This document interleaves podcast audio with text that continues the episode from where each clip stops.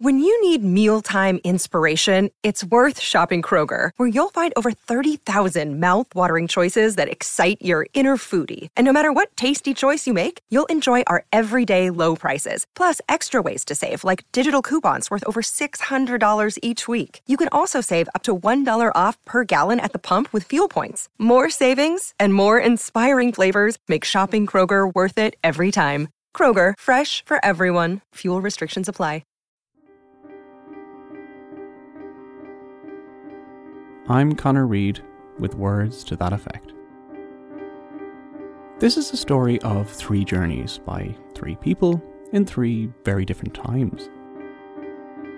The first journey begins in Britain in the early 19th century, the second in the US in Wisconsin in the 1970s, and the third in Dublin at the beginning of this century. But each of these journeys ends in the same area, in the west of Ireland, and each journey is founded on a search for a more perfect world. For utopia.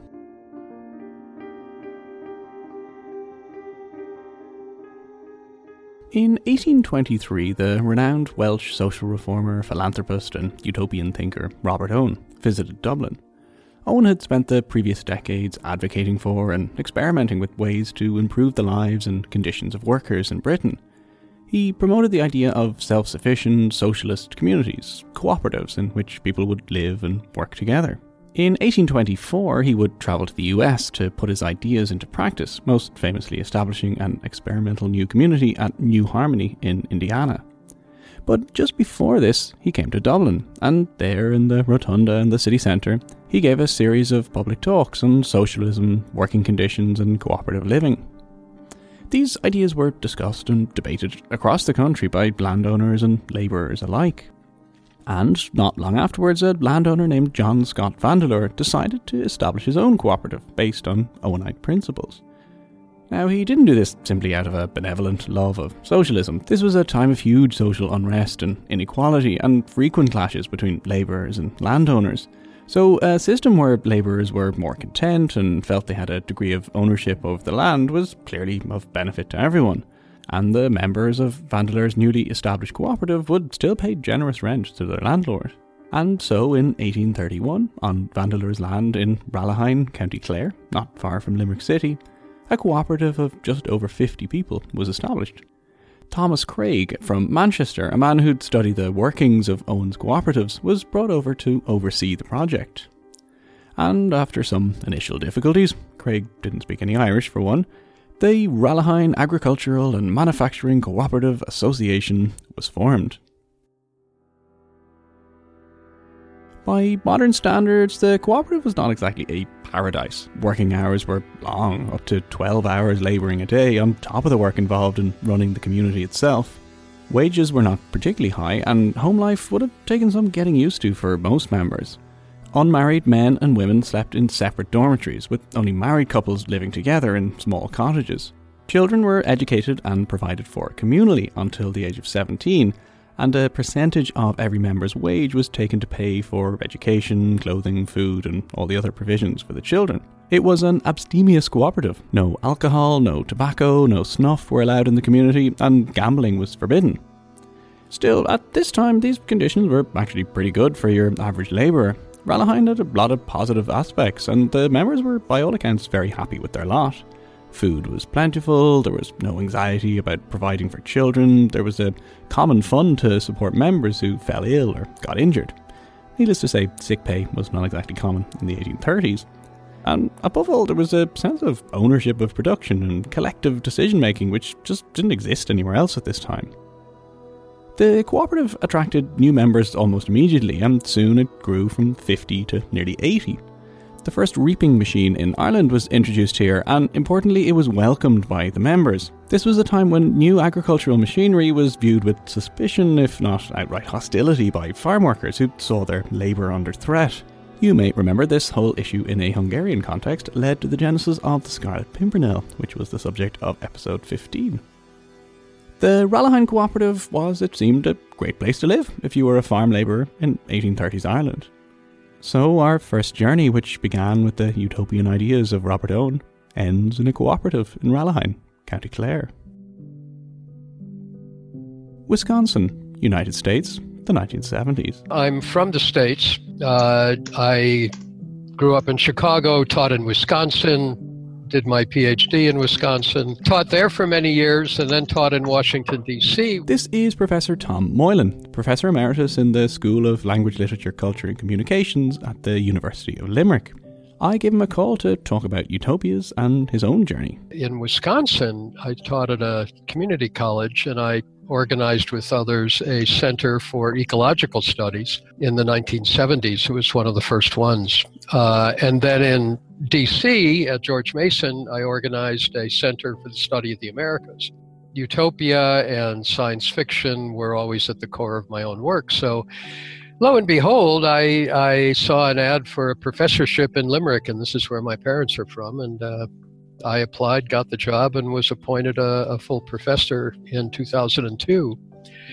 So my first uh, act was to say, well, it's time for a utopian research center. A Great. colleague pointed out to me that in an estate nearby here, uh, a guy named John Vandeleur had an estate in the 1820s he was a landlord and, and he heard a lecture by Robert Owen about cooperatives. And so he, um, he asked Owen's people to come in and he turned his estate into a cooperative and he called it Rallahine. And it thrived until poor John indulged in his other passion, which was gambling. he lost the farm. Sadly, yes, that is indeed the end of the story of the Rallahine Cooperative. It lasted only two years in the end. And ironically, the man who owned a cooperative on which gambling was banned lost his fortune and the estate to his gambling addiction. Rallahine was seized, and the members were not recognised under British law as having any right to any of the stock or property or to continue its tenancy. So the new owner disbanded the association, and the Rallahine experiment ended. There were other smaller, similar communities established around this time in Ireland, but Rallahine is the best known example because of its size and its success in a remarkably short amount of time. Many people then and subsequently have wondered what it could have become if it had been allowed to flourish over a much longer period.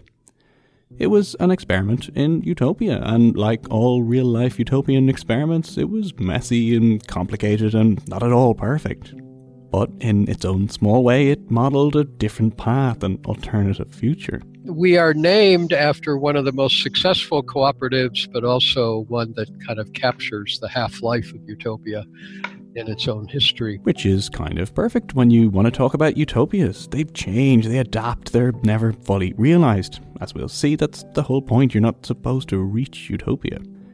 There's a sort of tension between the everyday use and the more nuanced meaning of the word utopia.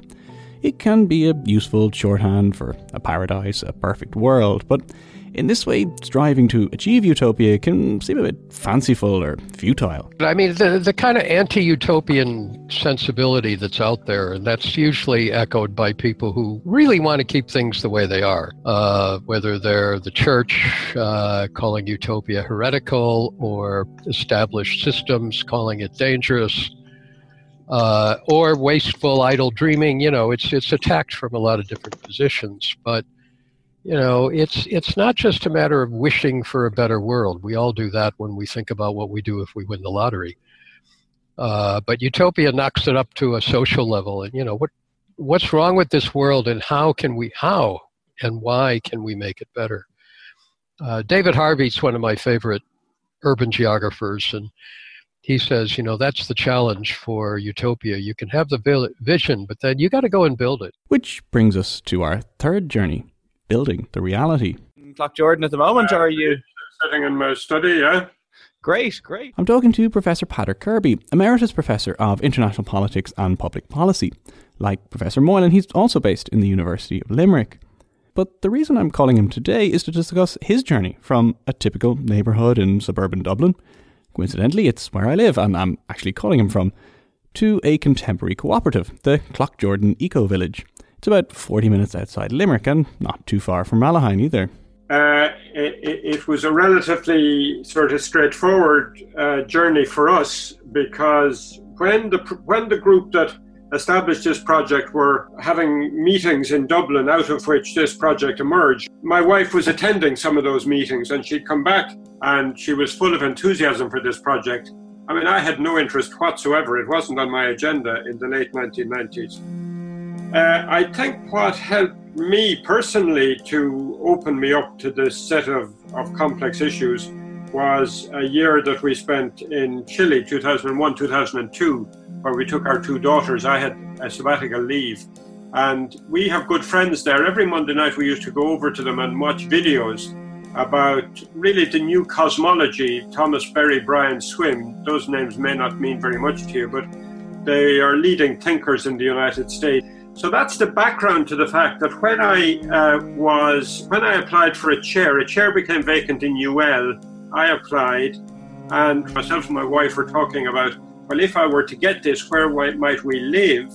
Uh, then the idea of of moving to the eco village, which had by then bought land in Jordan, came up as the obvious place, and she was very keen. And at that stage, I was also interested to find out more.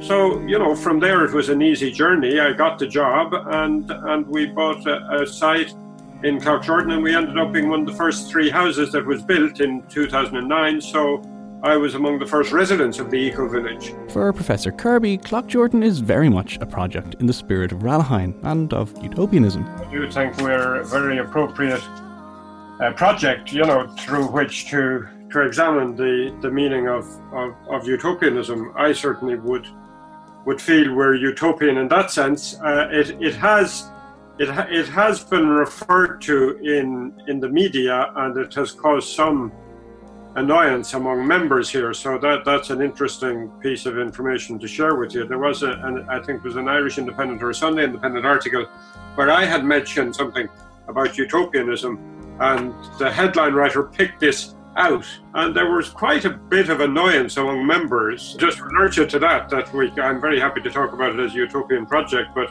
bear in mind that that other people here wouldn't share that view at all at all. And I think it's perfectly reasonable on the part of those members who don't see the village as utopian. You know, if you call Cloughjordan a utopia, people may worry that it gives this superior sense that it's a perfect community, which is understandably not the impression I would imagine members want to give.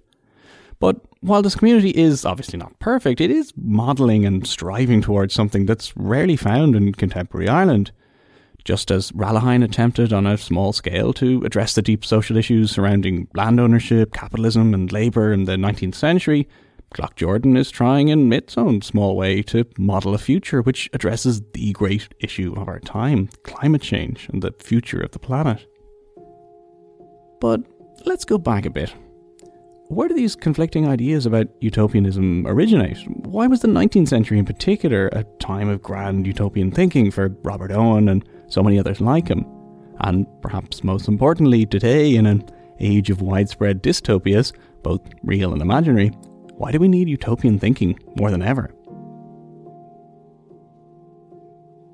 Well, in literary terms, the story of Utopia is very easy to date. It begins with one book, Utopia, by Thomas More a book so influential it gave its name to an entire literary genre and mode of thought. More was an English statesman, philosopher, and counsellor to King Henry VIII, although he didn't support Henry's separation from the Catholic Church, so no surprises how he died. Nearly 20 years before his beheading, however, he wrote Utopia in 1516. It's so commonly translated today that it's easy to forget that it was actually written in Latin, not English, and the title is a wordplay from Greek utopia is a not place.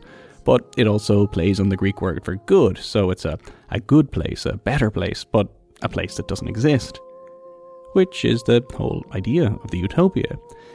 It's a glimpse of something better, a place we can never reach, but which we should nevertheless work towards. It's a fantasy, but it's also openly political, as it certainly was in the case of More. Like a sociologist, he's an advisor to society. He was the advisor to Henry VIII.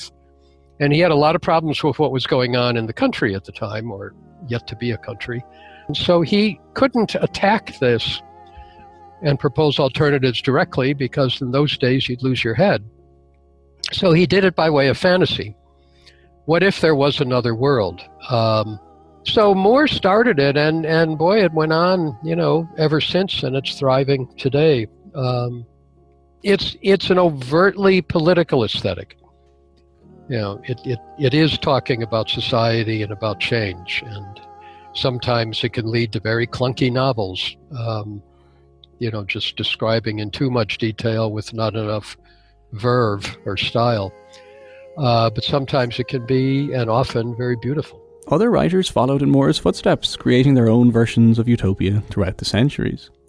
But it was in the mid to late 19th century that utopian literature really took off. There were various reasons for this, but among them was the fact that in the 19th century, so many things were changing. Long held fundamental assumptions were being interrogated and undermined. Religion, science, politics, economics, power, everything could be questioned. The world, or at least the Western world, was in solution. It was still shaping into the kind of more organized state and capitalist system of the 20th century. Capitalism was advancing in terms of industrial technology, but how you organize capitalism was, was in question. On one hand, there was the individual entrepreneur running running the factory and giving us the type of uh, dark satanic mills that, that Blake writes about or that Engels writes about. But on the other hand, you had the cooperative movement, like Rallahine, like that, that was developed by the likes of Robert Owen in the early 19th century. So you had cooperatives, and then you had people thinking about how to live differently. You, workers were beginning to become workers and were organizing. Uh, slaves were organizing and and uh, you know looking for the end of slavery in Britain and in the U.S. especially. Women, you know, people were in motion values were changing. The, the church was losing its hold.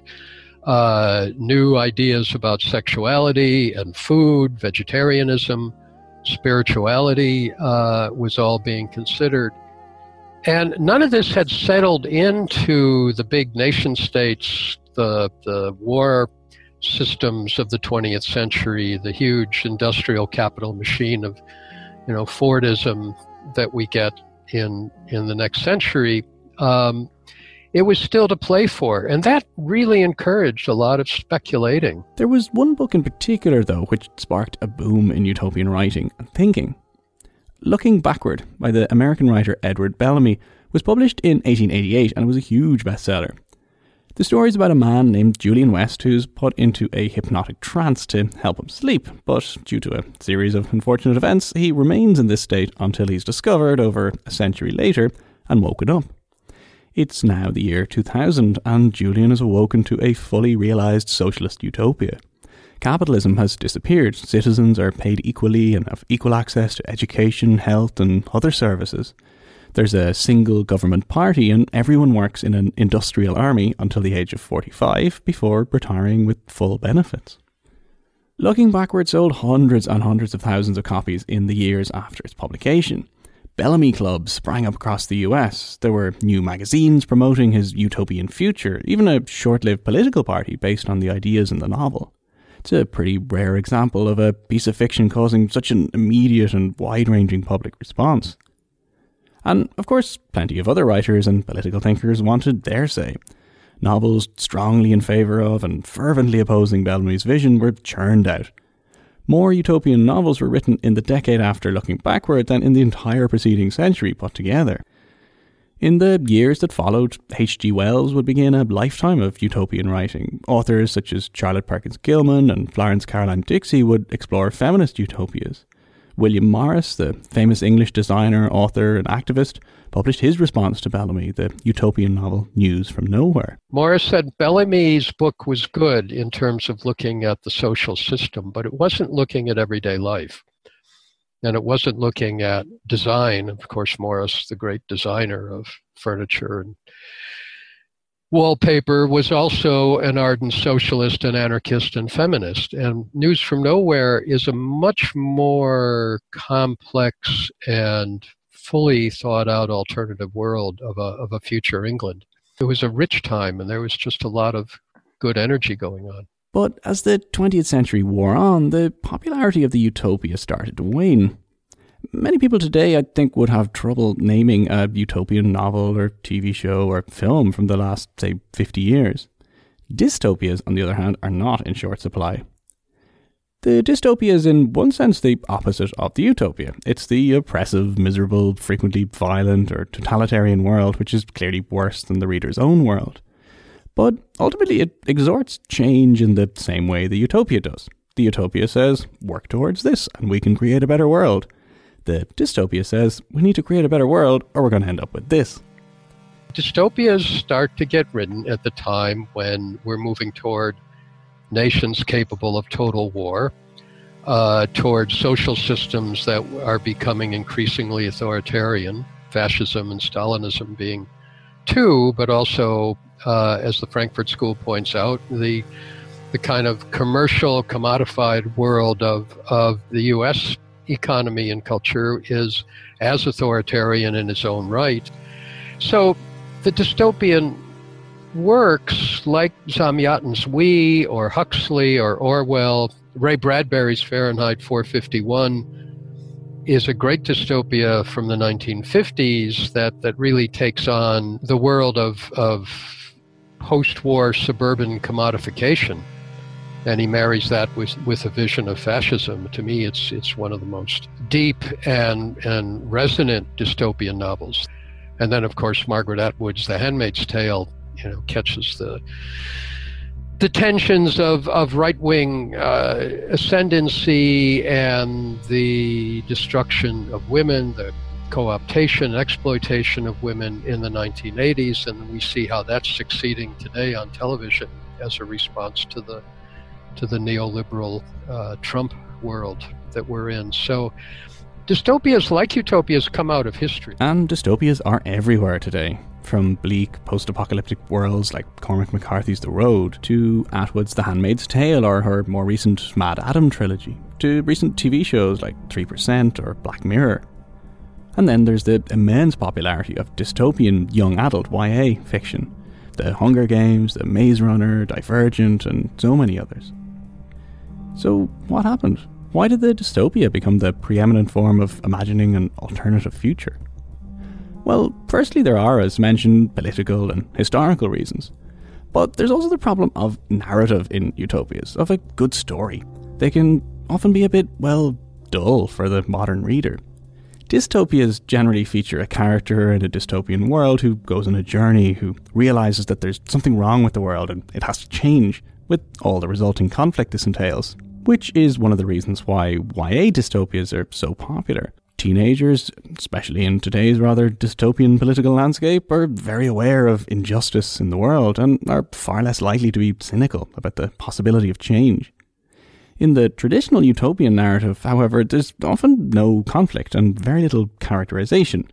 I mean, try going to a publisher or a TV producer with a work which has no conflict and see where you end up and utopias are often really painfully detailed.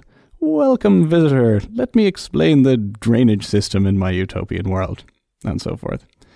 But to some extent, that's missing the point. Utopian literature, at least in the traditional sense, is is different. Literary merit is different. We we uh, in our time and maybe since the 18th century privilege the literary aesthetic of the realist novel with a narrative that has a beginning, middle, and end, dealing with usually one person going through his or her ups and downs. Um, it wasn't always that way. There were different reading pleasures in in the time More was writing in the 16th and into the 17th century. One of the most popular forms uh, of writing was the sermon. Uh, it was it was a different kind of reader and a different kind of readerly pleasure. The other thing about More's time is that the the other uh, literary form that was popular was the travelogue. As this is when the Europeans were uh, conquering the rest of the world and writing back their reports. And people couldn't get enough of reading travelogues of these strange new lands. So, what More does is take the travelogue and turn it into a fantastic thought experiment. And people really enjoyed at that time reading detail. And so the tour, the, the typical utopian visitor shows up Hythloday shows up on the island of Utopia and says, "Oh, what is this place?" Uh, and and then local natives said, "Well, let me show you around. Here's the economy. Here's the politics. Here's the family. Here's the house and how it works." and people loved reading that tour. Uh, and that really shapes the the literary form of the utopia. So when authors started trying to update the utopia from the 1970s onwards, they realized that they'd need something that worked in terms of narrative for modern readers. Science fiction writers, especially, and especially in the U.S., people like Ursula Le Guin, Samuel R. Delany, Marge Piercy, um, we're having the same kind of utopian creative moment that that people or a similar one to what people felt in the late 19th century you know the, the world was in motion after world war ii uh, and particularly in the us and around the world in the 60s the world was in in the depths of radical change and so they started to look for ways to imagine better worlds they started to exercise a utopian imagination but they knew that the older utopian forms of strictly a tour of a good place wasn't really going to work at the level of narrative. And they started writing utopian novels in which conflict was inside the utopia.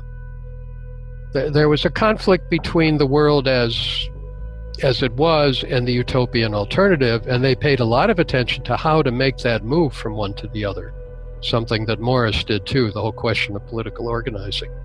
But in the new utopias, there was still conflict because, of course, we never we never get to heaven. We're always we're always going to have to have new problems to to uh, encounter, and they dealt with making conflict part of the utopian process. And in the same way, writers began exploring little enclaves of hope within wider dystopian worlds, something you find in the work of a writer like Octavia Butler or in the YA dystopias of today. So I think utopian writing today is a much more complex mixture. The, the boundaries are blurred between the utopian and the dystopian.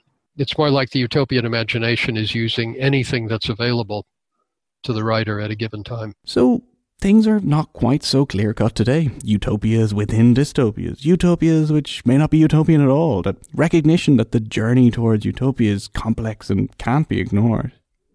And just as there are authors writing utopian literature today, even if they are perhaps in the minority, so too are there people trying to live a more utopian life. Or at least trying to explore alternative futures, alternative ways for a country to change and develop, for people and communities to live it can be difficult to see a different path when our own is so all encompassing. As the great critic of utopian science fiction Fredric Jameson once noted, for most people it's easier to imagine the end of the world than to imagine the end of capitalism. Which brings us back to the Rallahine Cooperative all those years ago, and to the many intentional communities and cooperatives in existence today, including, of course, the Cloughjordan Eco Village a small community which is trying to model an alternative ecological way of life. So, what's life in the eco village like? Who lives there? How does it work? Well, that's what you can find out in part two, because this is a two part episode, and you know, you need at least two episodes to reach Utopia. In part two, I'll also be looking at some contemporary utopian fiction, who, according to Professor Moylan, is the consummate writer of utopian fiction today. And how can fiction be an essential part of tackling climate change? Find out in two weeks in episode 19.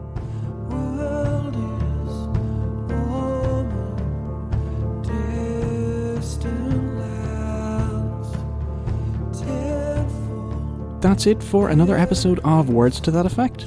Thank you so much for listening.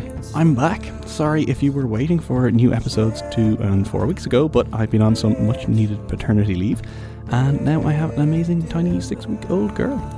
So, normal fortnightly episodes will resume from today, including the second part of this utopian adventure in two weeks' time. So, please spread the word. Tell your friends about the show, tweet about it, post it on Facebook, review it on iTunes. It all helps, and I would really, really appreciate it. So, thank you. Special thanks this week to Tom Moylan and Patrick Kirby. You'll hear more from both of them next week, but in the meantime, if you go to the Words to That Effect website, which is WTTEpodcast.com, you can find links to their publications and lots of other information on them both. There are also links on the website to the Rallahine Centre, to some great photos of the Rallahine Cooperative today, and to Cloughjordan.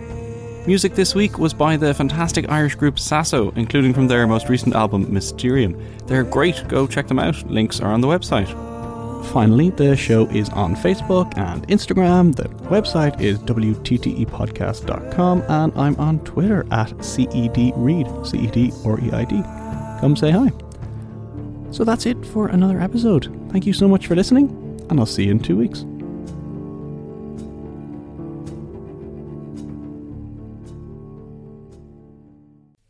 This podcast is part of the Headstuff Podcast Network.